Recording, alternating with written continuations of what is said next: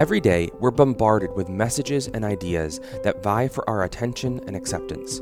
And with the internet and social media dominating so much of our lives, the need for spiritual discernment, the ability to rightly evaluate those ideas through the lens of Scripture, is critically important.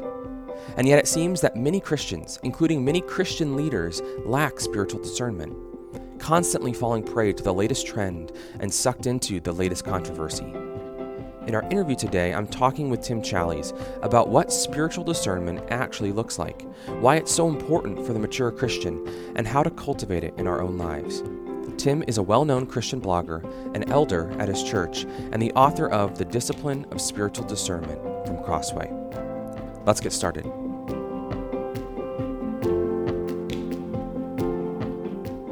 Well, Tim, thank you so much for joining me today on the Crossway podcast. Sure, it's my pleasure. So you published your book, The Discipline of Spiritual Discernment, in 2007. Uh, and in the 15 years since that time, a lot has changed in the world, including within evangelicalism and the landscape around us in the church. Do you sense that when it comes to just the broad trends, but then even in particular issues related to discernment? Yeah, it's very much a different world now than mm. it was back then. And in 2006, when I was writing, 2007, when it was published, we are very much in a period of gathering Christians together around common theology. And so I think this book was part of that. Mm-hmm. It was trying to say, here are the keys to discernment. And if we are agreed on these foundations of the Christian faith, there's much we can do together. 15 years on, it seems we're sort of in the reverse process yeah. of now doing more partitioning than yeah. gathering. And discernment has now become, I think, almost the opposite and pushing people away in a sense, using discernment to, to drive people off and keep the fold small rather than wide. Yeah, I was going to ask about that because it does seem like uh, the church is more fractured, more divided. There's more controversial disagreement about issues today than there maybe was 15 years ago. At least it seems maybe it's more public or obvious today. Do you think that's in general because of discernment happening in a good way? That's the fruit of good discernment, or is that the fruit of maybe a lack of discernment in some sense? Probably both in a sense, but there was this period where we were really trying to draw together around those theological foundations that we had in common. And that was a really neat time. Now, mm. we might have been a little idealistic about it and cast our net too wide. Do, do you think that you did that? Would you say that was, can you look back at things that you wrote or said where you feel like I wasn't really seeing the whole picture? Yeah. I mean, I, I think in that context, I was in a period of transition myself where I was, I think I was going into writing the book a little bit of a a little bit of a pill when it came to discernment. And but at that time we were dealing with the emerging church and we were dealing with big box evangelicalism. And so we were looking at those things and saying we as people who are part of this new Calvinism, we're pulling away from that and forming this own thing, and we're drawing Reformed Baptists and Presbyterian. Yeah, there was a Dutch coalescing Reformed. among those yeah. Uh, in that circle, but there was also some right. distinctions. So we were defining ourselves against some of these other movements. Really, there was the church growth movement, and I think out of that came two things: was the emerging church movement and the new Calvinism, and those two movements pulled out. One of which really focused on orthodoxy, the other really focused on uh, freshness or something. Mm. Um, the new Calvinism was looking back in church history and drawing from that. The emerging church was trying to create this new thing. And over time, the emerging church sort of faded away. the seeds of its destruction were sown right, right into mm. it from the get go.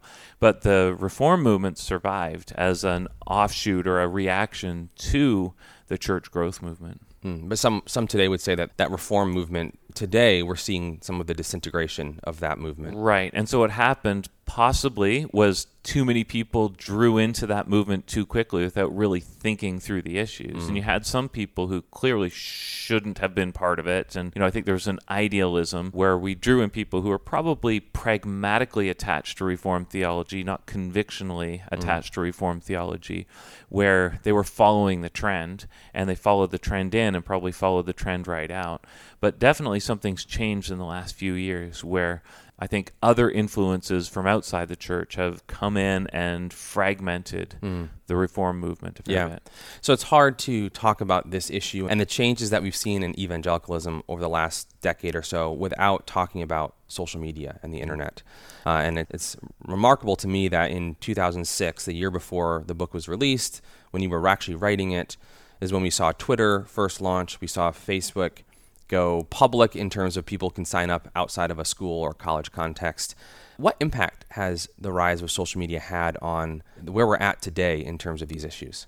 When I wrote the book, blogs were social media. That's what social media was. And blogs were very interactive back then. We don't realize that today, but one person would write an article, other people would respond to it, and they would be there would be links from one to the other. Right. And so it was a conversational medium and you know there was some there were some bad actors in there. There was some grouchy people and we were sometimes not so kind to one another. But generally the idea was to have these interactive engagements mm. between different writers. And i think there was a, a, sweet spot there where that was really an enjoyable time. And, and you were one of the i would say a leading figure in terms of the christian reformed space. Uh, you've been blogging since how long uh, since about 2001. Yeah, so so yeah. you've been there from the very beginning. Yeah, because blogs really came along around 2000 was when they started to gain traction through a few well-known figures in the mainstream world, and then some Christians picked it up. And I started writing. I think before I'd even heard the term blog, I was just writing on the internet as one did. um, yeah, and so I think what I was doing was, in a sense, writing myself out of uh, the church growth movement, which I had been embedded in for some time. Grew up with deep Reformed roots, mm. but left that to get into mainstream evangelicalism, and then through some of the purpose-driven life, other products that were coming out in the early 2000s, and were really big, I, I, essentially wrote myself back into the reform space through the blog because mm. I was just thinking you were about processing things. through that writing. Yeah, externally processing. Mm. And then what happened is other people were searching around for information about these books, about the movie The Passion of the Christ, about some of the the other books that were coming out at that time. And you know, using this new technology of search engines, Alta Vista, all that. Even Google people weren't really using back then. Mm. It was still new technology and uh, people found it and latched onto it and started reading it. And the blog just sort of grew organically as one of the early expressions of the new Calvinism. Yeah. Let's take a big step back for a minute. And how would you define discernment? Because I think that's a word that we hear a lot today in different contexts, and we're going to get into some of those things in a minute. But how would you define discernment, and then how would you define spiritual discernment as a next step? Yeah discernment is really a, a, separation. It's separating good from bad. The root is very much in pulling two things apart mm. and separating them out. When it comes to spiritual discernment, you're talking about separating truth from error and right from wrong. And as I think it was Charles Spurgeon said, almost right from right as well. So things that mm. seem really close to the truth, but actually are, you know, just aimed one or two degrees wrong, which eventually yeah. will lead you far away. Yeah, why is that worth highlighting, the almost truth category? Just because we have to be very careful. And even as we are drawing people together around discernment, we're, we're separating. So now we're pulling people together who believe the same thing.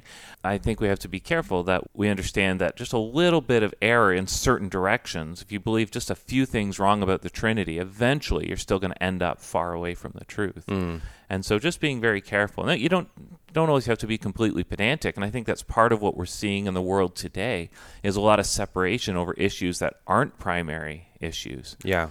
And they're actually very peripheral issues.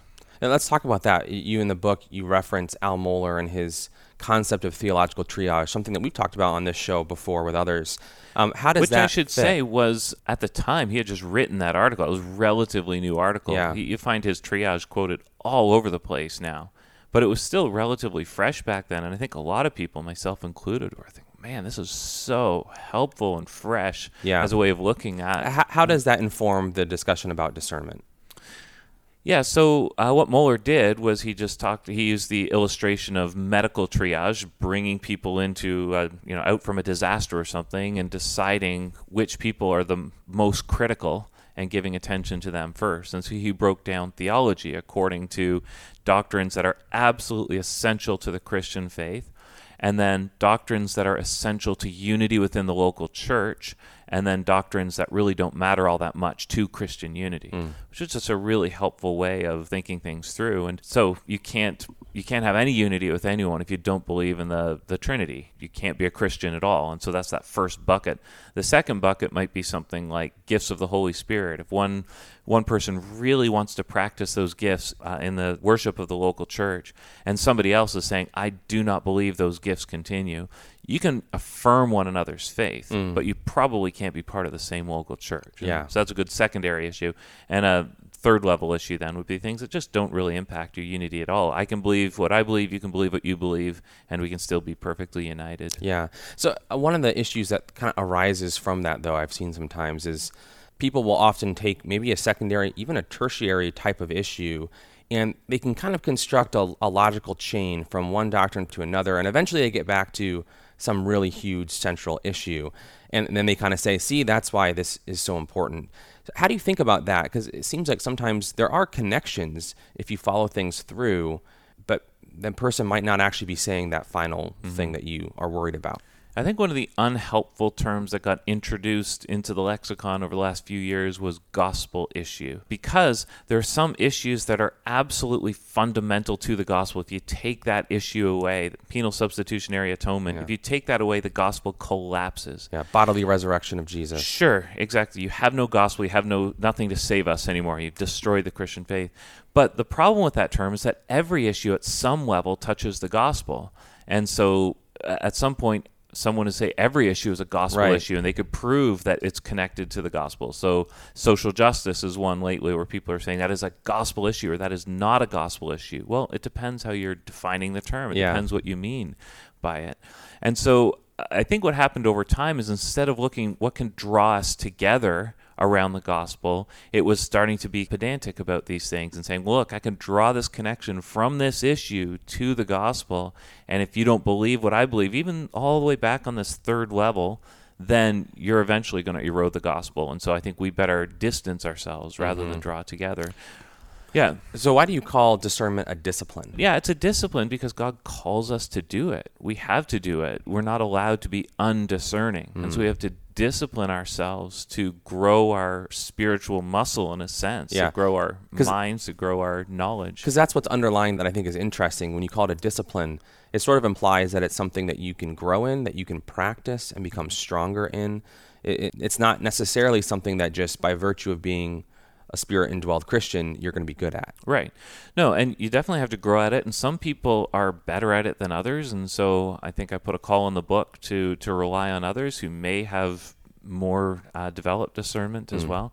But again, remember the context of the book was a lot of people really getting weary of the church growth movement. And it's just everything had to be big, big, bigger. We were trying to create movements. We were trying to change the world in a very short period of time. And there was just all this energy toward the, these big goals, this big growth. But people were getting tired of it because it wasn't working. We were mm. growing big churches that were shallow churches and lots of people coming in the front door, tons of people pouring out the back door, um, and people reading just some scandalously awful books and really not understanding that these were truly terrible mm. um, books. Remember the people just lapping up stuff that was just silly, just nonsense. Mm. And so I think I was trying to call people to discipline your mind to evaluate things. A lot of people had no idea that just because a book is published by someone who claims to be a Christian and by a publisher that claims to be Christian, it could be a really wrong book. Yeah, you tell the story of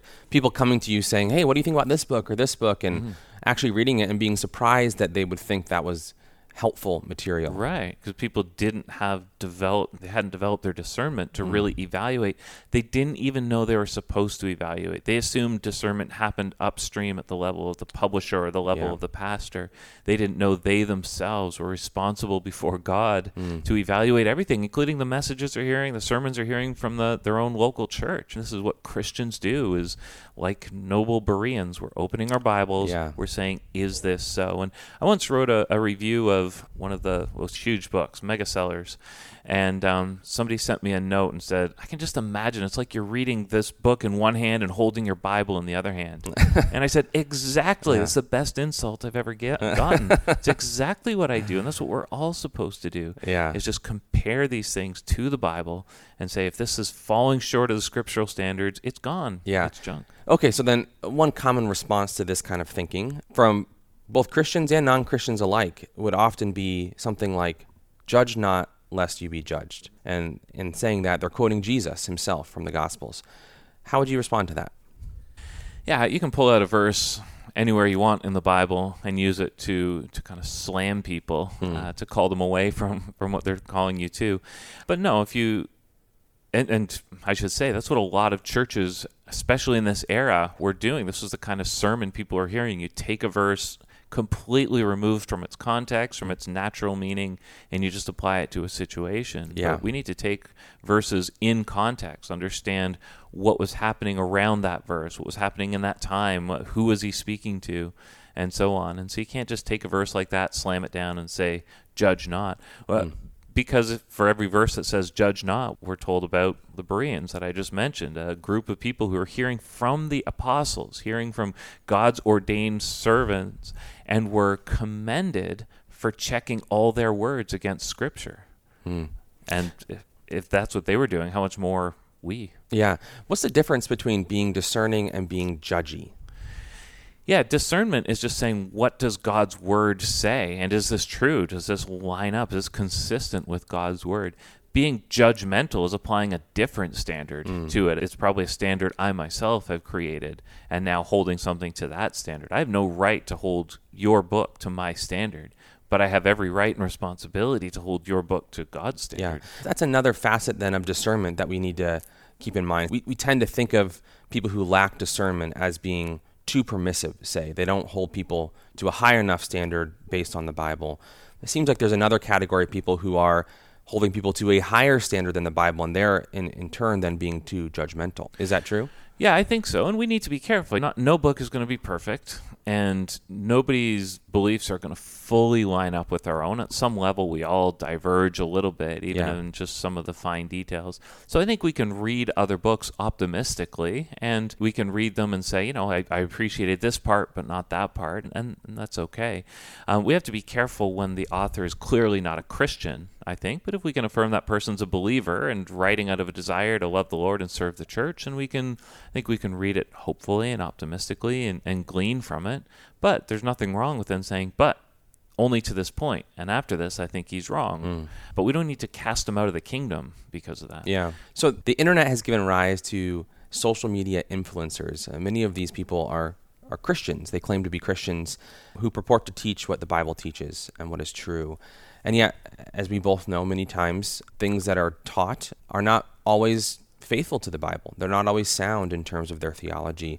What advice do you offer to young people, people who are active on Instagram and Twitter, uh, to your own kids when it comes to discerning what Christian voices to listen to in this digital, disembodied, distant kind of age that we live in? Yeah, that's hard. And I admit I don't follow influencers very much. I don't spend much time on social media. It's not really of interest to me and doesn't really do much to build me up or edify me. So I don't spend much time there. But I would hope your foremost spiritual influence is influencer is the pastor in your local church. That's the person you know. And there's something so important about knowing somebody, not just seeing somebody in a packaged up presentation they want you to see on, on Instagram or TikTok or whatever it is, but really knowing that person, seeing the way his family relates to him, seeing the way his fellow elders relate to him, and so on. Um, if you can really know that person, um, then you know whether that person's authentic yeah. or not. And then I think you maybe just build out from there. Who is influencing that person? If he is trustworthy, you're willing to allow him to shepherd shepherd your soul well, who is influencing him? And maybe you can look at those people as well.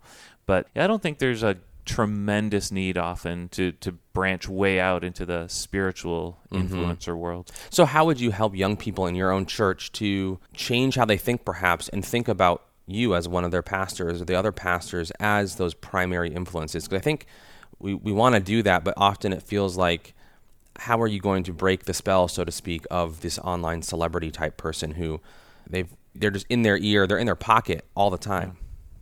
I spoke to somebody at my church not too long ago, a young man who fell down a rabbit hole of following some of those spiritual discernment influencers, and he found some that were talking about me and saying very negative things about me. And so he had this moment where he was thinking, okay, I know this pastor, hmm. and I know he loves me and cares for me, and I know I trust him. And yet these people are saying this about him. And he said for a while it was really it was really hard for him. It was really tormenting him. And eventually he had to realize, no, I know this guy. I don't know these people. Hmm. This pastor loves me. He's expressed that to me. And so I'm going to stop listening to these other voices and focus on the one I know. So again, I think build out from who you really know. Hmm. People who are really showing love to you, modeling Christian character. It is so easy to put on airs out there through social media. That's what we do. I each think about fashion influencers and everything, how they tweak their pictures, how they look perfect. They don't look perfect in real life, but mm. that's the presentation they put out there. The same is true in spiritual influencers. They only let you see what they want you to see. They put out a put together package, but your pastor in your local church, you'll see him when his kids misbehave. You'll see him when he's having a bad day. You'll see him when his heart is broken by some tragedy. That's who that person really is. Mm. And you can hopefully then trust that person and uh, build out again from there. Yeah. Maybe a last question. As you think about the spiritual influences on your life, the men or women who have had made the biggest impact on you, who would you say is a as a great example of someone who was spiritually discerning? Yeah, I've I've had the benefit of being raised around a lot of people who are and you know living my life in front of a lot of people who are spiritually discerning. So it's been very uh, very helpful to me. But yeah, I think my close friend Paul, who uh, pastors our church as well, I think he really puts a lot of emphasis on mm-hmm. that, but not in a way, he's, he's not a pill about it. He's not standing in judgment of other people, but just constantly saying, what does the Bible say? And why am I not already doing it? This is sort mm-hmm. of the way we, we mm-hmm. try to look at life together. And that's just a good way to think about life. You know, you come across what somebody else is saying, somebody else is writing. Well, what does the Bible say about that? And is what this person's saying consistent with what the Bible says about that? Yeah, and that presupposes that we need to know the Bible to then yeah. know what it says about an issue. Absolutely. Yeah. You got to know your Bible. You can't be discerning if you're not familiar with this source of truth. And, mm. you know, a good Bible reading plan that's taking you through the Bible both fast and slow. So maybe one year you're reading the whole thing in a year, the next year you're focusing on a book or two man, you just get to know your Bible and be patient with yourself because it takes a long time to really know your Bible, many, many years usually.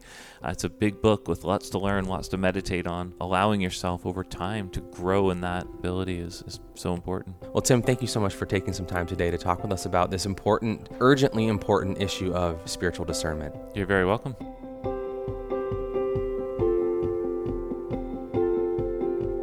That was Tim Challies on cultivating spiritual discernment. For more, be sure to check out his book with Crossway, The Discipline of Spiritual Discernment. Pick up a print copy of the book for 30% off or get the ebook for 50% off directly from Crossway by visiting crossway.org/plus. That's crossway.org/plus. For more interviews like this, subscribe to the Crossway Podcast on Apple Podcasts, Spotify, or your favorite podcast player. If you enjoyed this episode, leave us a review. That really helps us spread the word about the show. Crossway is a not for profit Christian ministry that exists solely for the purpose of proclaiming the truth of God's Word through publishing gospel centered content. Visit us today at crossway.org.